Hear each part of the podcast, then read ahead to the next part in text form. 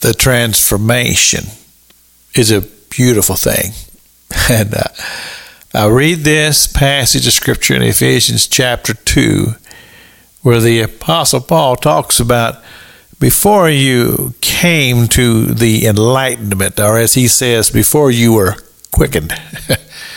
You walked according to the course of the world, the prince of the air. Your conversation was foul and nasty and dirty, and because it all reflected what was in your heart.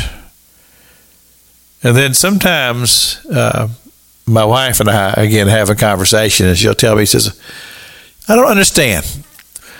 So-and-so is a Christian, but sure don't talk like they're Christians. And they talk about their lives and the things that they do, and that don't sound like what the Bible teaches. And I have to admit, it is somewhat bewildering that somebody would say, well, I'm a born-again child of God, but I live an immoral life. And that's hard to comprehend.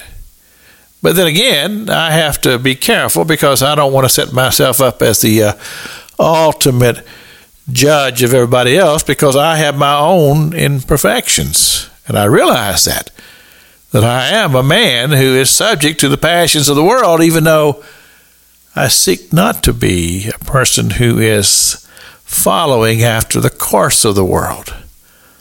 I desire to be a man who's aware that I am spiritual, and that I am a person who is aware that there are spiritual things going on all around me.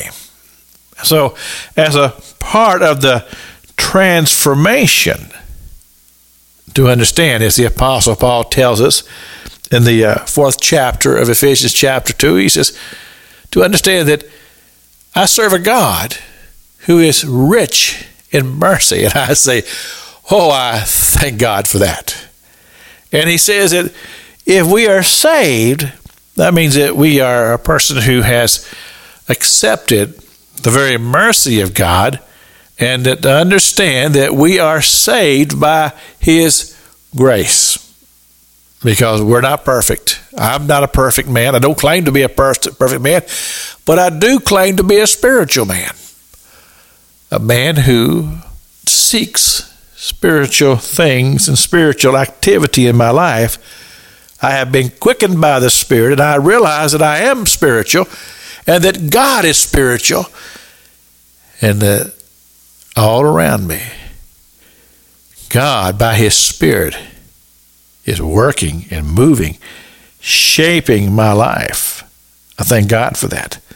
And then he says here, and He has raised us up to sit in heavenly places, and to be aware of spiritual things, to have this great revelation of the very mercy of God, and to understand that God's involved in the lives of humans, and that we are people who have come to faith because of His grace.